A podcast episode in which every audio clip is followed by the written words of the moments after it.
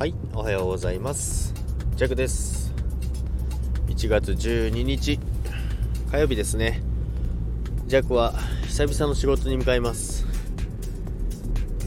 18日ぶりぐらいぶりぐらいですかね。まあでも途中半日行ってるんですけどまあそれは仕事も行ったとは言えないんで17日か18日ぶりぐらいに行きますけどもで今日占いがあれですね8位だったんですけども厄介ごとに巻き込まれそうということでもう仕事を復帰早々ですかっていうことなんですけどもまあ巻き込まれそうになったらすぐに逃げるようにみたいな占いだったのでどどんな占いだよっていう話なんですけども、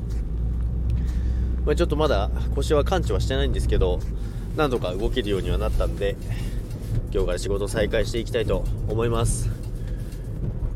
まあ、昨日祝日だったんで今日からの方も多いと思いますけども、まあ、火水木金土ですね。また1週間始まります。ということで